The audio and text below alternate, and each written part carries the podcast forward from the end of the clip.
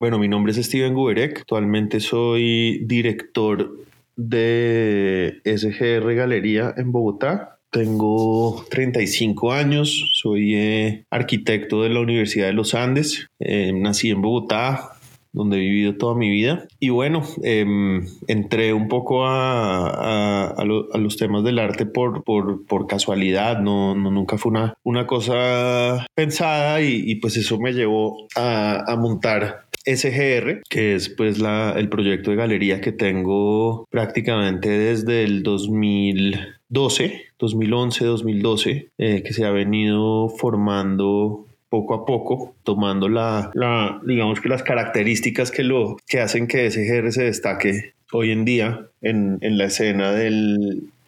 del arte. SGR es una galería que se enfoca en, la promoción y la comercialización y la representación de, de, artistas eh, y proyectos latinoamericanos. El programa expositivo está orientado alrededor de la instalación eh, de sitio específico, digamos que eh, impulsando a los artistas a, siempre generar un diálogo directo con el, con el espacio de, la galería o donde sea que, se esté mostrando. SGR ha estado eh, durante los últimos cinco años en, en una casa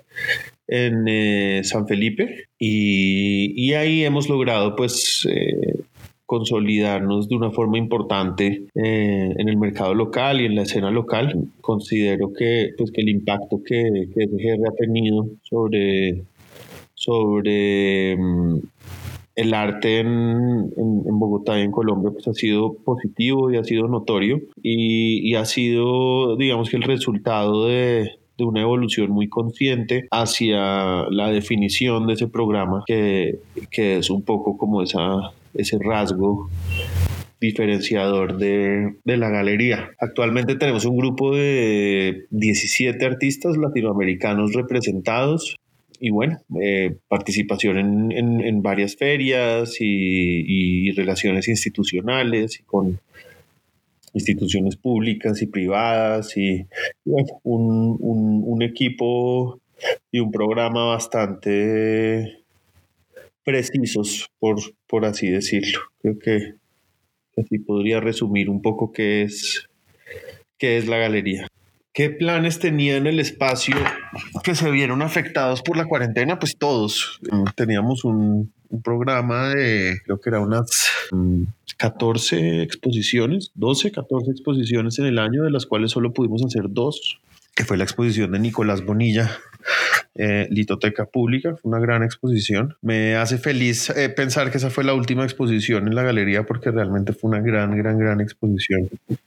Em, y estaba Alberto Miani en la sala de proyectos, pero teníamos un calendario muy, muy prometedor con, con, unos artistas invitados muy chéveres, con también pues exposiciones de los artistas representados, teníamos planes de ir eh, a, varias ferias, a las cuales pues creo que ya no vamos a ir a ninguna, y, y realmente todo se vio, todo se vio interrumpido, y pues como muchos de, de los comerciantes de, este país que vivimos eh, pues, en espacios, eh, pues que, trabajamos en espacios que están en arriendo, nos vimos forzados por, la, por las situaciones de la pandemia a devolver la casa. Entonces en este momento pues eh, la posibilidad de retomar algún plan eh, que tuviéramos previo a la, a la pandemia, pues se, vuelve totalmente imposible. Em, pues ya no contamos con el espacio que teníamos, que es un espacio que, que adecuamos perfectamente a, a, nuestras necesidades y a, y a nuestros gustos eh, para poder exhibir el programa que, que, que teníamos. Entonces, em, pues ahora la galería está enfocada en unas eh, iniciativas virtuales que, han tenido una acogida realmente impresionante y, digamos que estamos emocionados por, por lo que pueda traer el futuro. El, proyecto está muy fuerte y está muy bien posicionado y, creemos pues que esto solo va a ser una oportunidad para, para generar nuevas eh, dinámicas, encontrar un nuevo espacio, eh, proponer nuevas eh, formas de, de, mostrar, de exhibir, de, crear. Y, ya, eso es un poco la, situación actual y, lo, que, lo que ha sucedido a raíz de la pandemia. Yo creo que nosotros en el, en el mercado del arte nos hemos encargado de construir una mitología alrededor del mercado que hace que nosotros mismos nos volvamos los, los obstáculos para, para realmente generar un, mercado mucho más cercano al de un producto eh, de consumo masivo que al, que al, que al,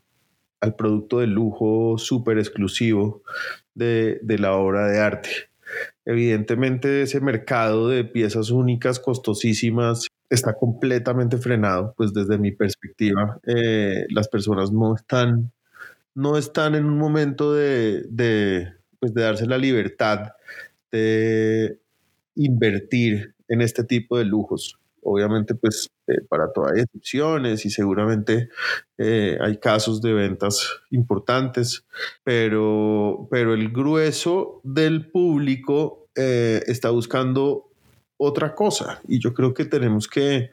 tenemos que entender cómo han cambiado eh, drásticamente las dinámicas de vida eh, en dónde pasamos el tiempo, qué es lo que estamos viendo eh, todo el día y pues, y pues siento que, que, las personas al estar confinadas en sus, en sus casas, y creo que esto va a alargarse muchísimo más de lo que va a durar una cuarentena obligatoria. Yo creo que, el, yo creo que la gente de ahora en adelante va a pasar mucho más tiempo en sus casas, mucha gente va a empezar a trabajar desde su casa mucha gente va a buscar hacer de, su, de sus espacios personales, pues lugares más agradables y en ese sentido pues hay una necesidad de decorar y de, y de meter cosas agradables a, a, la casa y yo creo que el arte cumple, cumple muy bien esa función. Entonces nosotros nos hemos estado enfocando en una serie de, de digamos, de productos entre comillas que hemos desarrollado con cada uno de nuestros artistas a través de los cuales hemos hecho, pues con los cuales hemos, hemos logrado hacer una serie de promociones eh, que salen cada fin de semana en nuestras redes. Eh, entonces son obras, son obras de, de, nuestros artistas con, digamos que todas las características que una obra debería tener en, en términos de calidad y de conservación y, y de cuidado en la, en la producción, pero los precios son precios que permiten unas, unas ventas pues muchísimo, de muchísimo mayor volumen. Son obras seriadas o, son, son, dibujos o, o, piezas pequeñas que, que, son muy fáciles de, de producir, de, de, transportar, de vender, de, de entender. Y, y, lo que esto nos ha demostrado es que definitivamente hay un público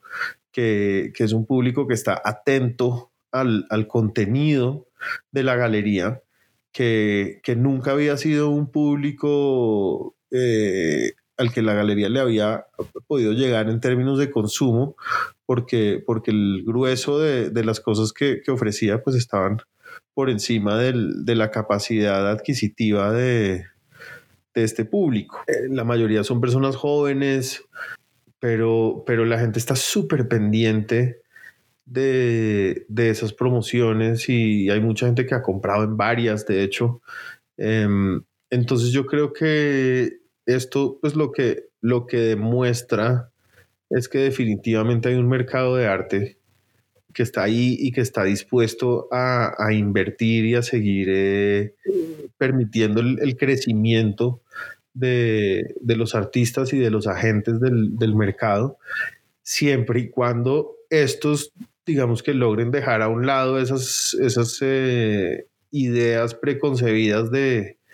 lo que debería ser la obra de arte y, la, y el mercado del arte y la valorización y el prestigio y todas esas cosas. Eh, no estoy diciendo que, que, lo que lo que estamos haciendo vaya en contra de esas ideas, sino que sí hace falta redefinirlas un poco para, para lograr acceder a, estas, a estas dinámicas, ¿no? Pienso que eso, eso que, pensamos que, el arte se iba a ver sumamente afectado por eso, eh, yo no estoy tan seguro. No estoy tan seguro que, que todo sea tan, tan oscuro y tan, y tan, tan triste para el futuro del arte. Yo por mi parte y desde SGR estoy muy emocionado por lo que está, por lo que está pasando en, en las dinámicas comerciales que hemos generado y, y pienso que esto está sentando unos, unos fundamentos importantes para eh, lo que va a ser el futuro y la forma como, como vamos a seguir manejando la venta de, de arte desde SGR. O sea, el arte que veníamos vendiendo se puede seguir vendiendo y exhibiendo de manera virtual. No, no creo. No creo porque, porque el arte no está,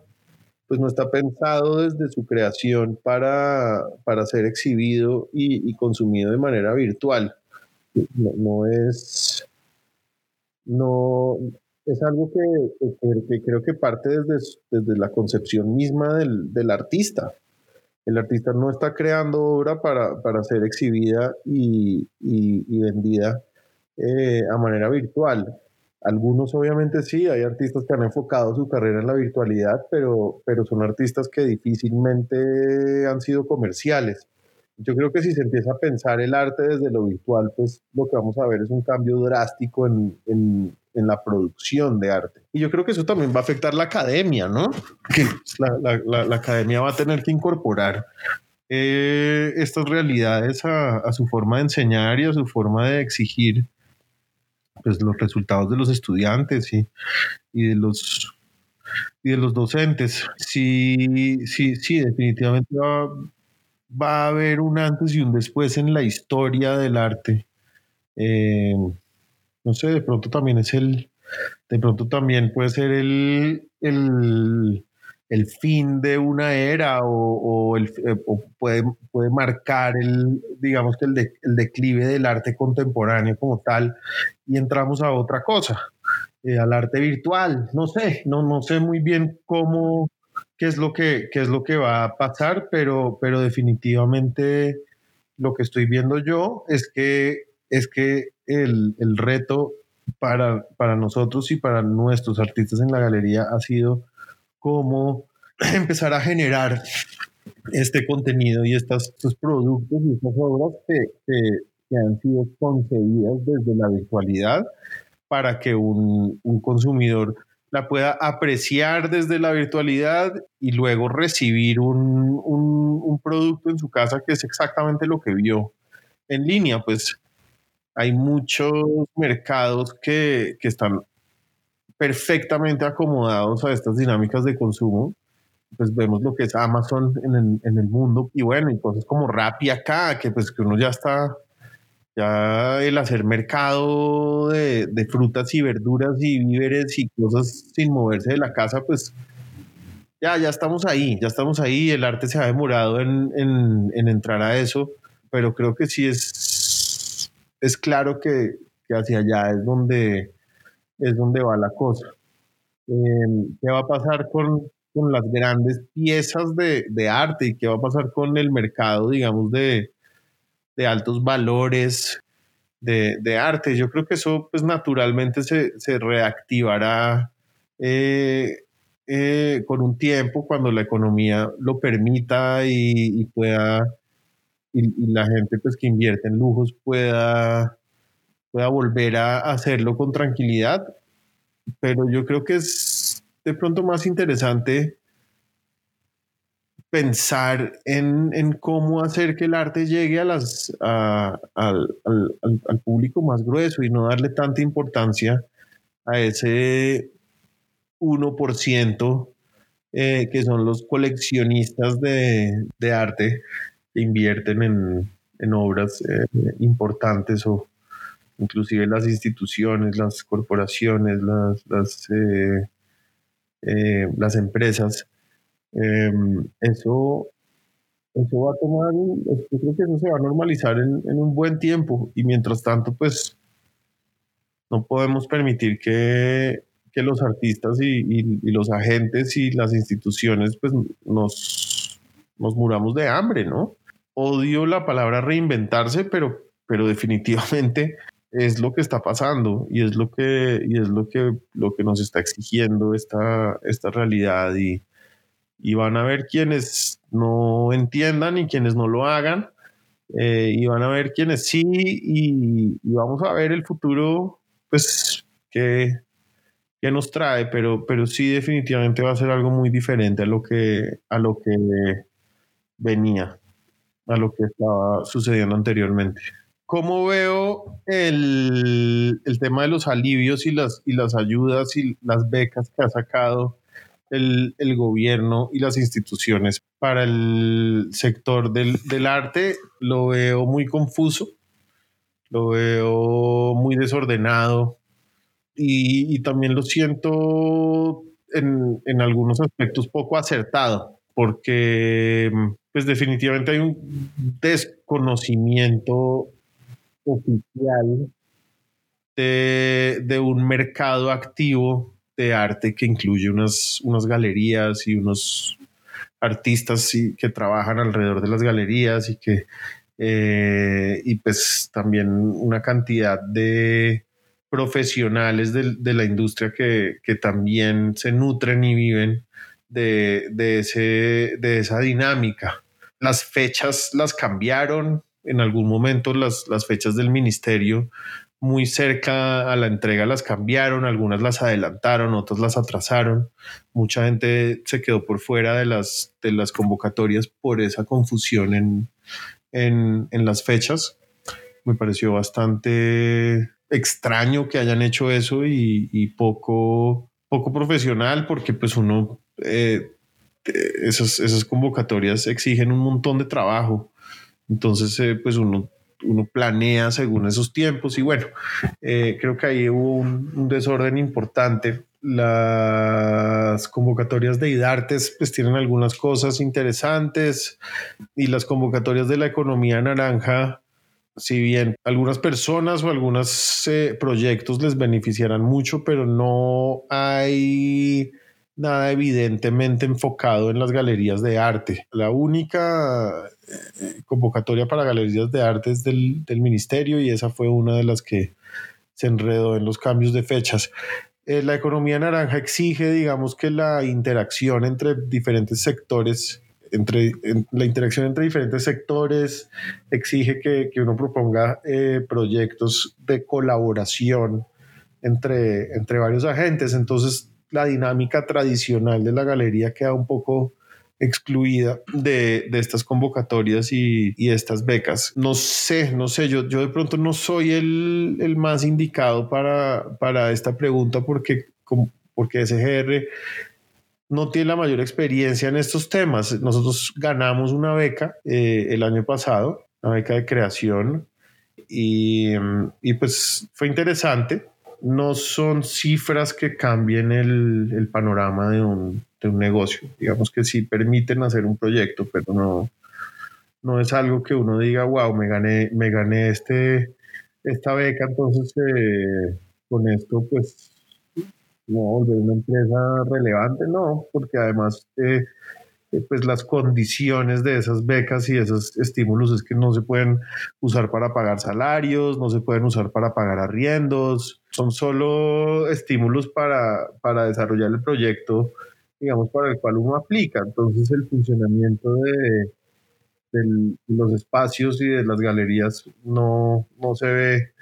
realmente, realmente beneficiado por esos, por esos estímulos. Ahora, chévere, chévere aplicar y ganárselo y tener la posibilidad de hacer un proyecto, pero hacer ese proyecto y al mismo tiempo no tener cómo pagar el arriendo, creo que no, pues no sirve de nada. Creo que pues sí hay que, hay que lograr un enfoque mucho más acertado. Yo creo que esto se puede trazar uh, un poco a que el único sector cultural que no cuenta con un gremio organizado que pueda tener una voz ante los, digamos que ante las instituciones, es el gremio de las galerías de arte y de los artistas plásticos. Solo ahora, a raíz de la pandemia, eh, se está reviviendo una asociación de galerías de arte colombianas que, va a, digamos que, tener esa función de, ser una voz en, las mesas de diálogo del gobierno eh, con, los diferentes gremios culturales. El, cine tiene su, representación, el teatro tiene su representación, la música tiene su, su representación, el arte y los artistas plásticos no, y por eso vemos que eh, hay una desconexión sumamente importante entre el gobierno y el gremio de las artes. Eso lo, lo, podemos ver, no sé si usted se acuerda de, de, ese video que salió hace como un año, dos años, de los pagos de impuestos de los artistas y cómo eso eh, eh, todo el mundo se burló, es que es muy grave porque el arte, no, el, gobierno no tiene cómo dialogar con, con, el mercado del arte, entonces se van y se inventan cualquier cosa y creen que, creen que, con eso lo están haciendo bien, pero pues yo no culparía enteramente al gobierno por eso, yo culpo a un gremio que ha estado sumamente dividido que, que, no, que no ha tenido cohesión, que no ha tenido liderazgo, que no ha tenido unidad y que eso se está empezando a ver ahora sobre todo porque pues el mercado del arte en Colombia hoy es radicalmente diferente a lo que era hace 10 años. Eh, hay una cantidad de nuevos de nuevos galeristas y nuevos artistas y nuevos eh, curadores y nuevas personas que, que, hacen parte de una, digamos que una generación de un pensamiento mucho más global, de un pensamiento más colaborativo, de, de, de no tanto ego y más, más acción y más compinchería entre, el, entre los mismos competidores, ¿no? Y, pues con un gremio más unido vamos a lograr ver, vamos a lograr ver eh, convocatorias eh, mucho más acertadas a nuestras necesidades, eh, vamos a poder establecer una comunicación mucho más clara, vamos a, a empezar a ver leyes que nos beneficien, incentivos tributarios que nos beneficien, cosas que hagan que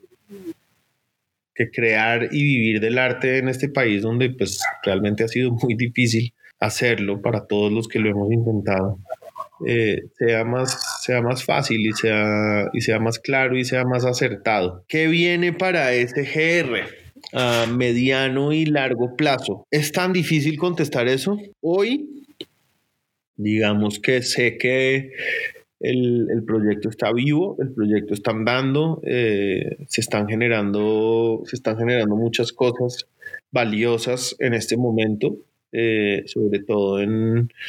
en, alrededor como de la consolidación de, del grupo de artistas representados. Hay como una conciencia eh, de, de, grupo, de, de familia alrededor de la galería todos nos estamos reuniendo casi que semanalmente eh, de forma virtual y, tenemos conversaciones eh, entre todos y, estamos generando eh, cosas entre todos. Próximamente creo que, va a salir un producto que va a ser generado entre, entre todos los artistas de la galería y, la galería y pues eso, eso va a ser interesante. No quiero hablar mucho, mucho del tema, pero, pero va a estar, creo que va a estar chévere. Como mencioné anteriormente, hoy no tenemos espacio y tampoco tenemos una opción clara de, dónde eh, o cuándo vamos a poder volver a, tener un espacio. Lo que sí es claro para mí en este momento es que vamos a tener un espacio y que pues seguramente será mejor que lo que ya teníamos, que pues que ya de por sí era, era muy bueno y, y que vamos a seguir intentando ser una eh, digamos que una, un punto de referencia y una conversación dentro de la escena, ¿no? No quisiera compararme a, otras galerías, pero, pero sí creo que que de las galerías jóvenes en Colombia somos de las que más damos de qué hablar y, generamos proyectos que, que, tienen un impacto profundo y, relevante. tanto en, las carreras de los artistas como, como en, la percepción misma de, la galería. Esto pues, pues es algo que, que, que puedo asegurar que, que se va a mantener y que, y que vamos a seguir, a seguir viéndolo. Creo que, ahora con las dinámicas virtuales de la galería también hemos dado de qué hablar y, estamos un poco sentando, eh, sentando como las pautas de, lo que, de, lo que, de lo que puede pasar en este momento a nivel comercial en el mercado, cosa pues que ya, ya hablamos anteriormente. Entonces, pues, pues vamos a ver a corto plazo una presencia virtual importante. A mediano y largo plazo no, no, no tengo muy claro, no, no, sé qué, no sé qué puede venir, pero sí sé que, que, que pienso que, que es positivo, que, que, lo que va a venir es positivo y, y es emocionante y y lo que sé es que se están sentando unas, unas bases para que, para que así lo sea. Y, más que una sensación o una idea, no, no hay mucho más que pueda decir acerca de lo que viene para la galería.